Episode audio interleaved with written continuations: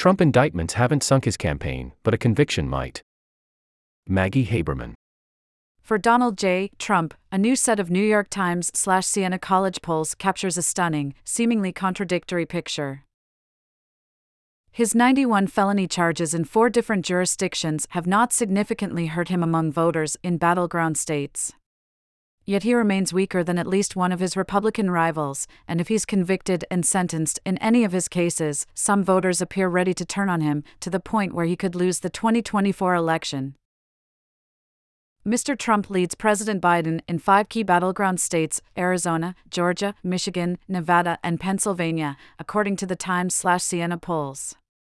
He has eaten significantly into Mr. Biden's advantages among younger, black, and Hispanic voters, many of whom retain positive views of the policies Mr. Trump enacted as president.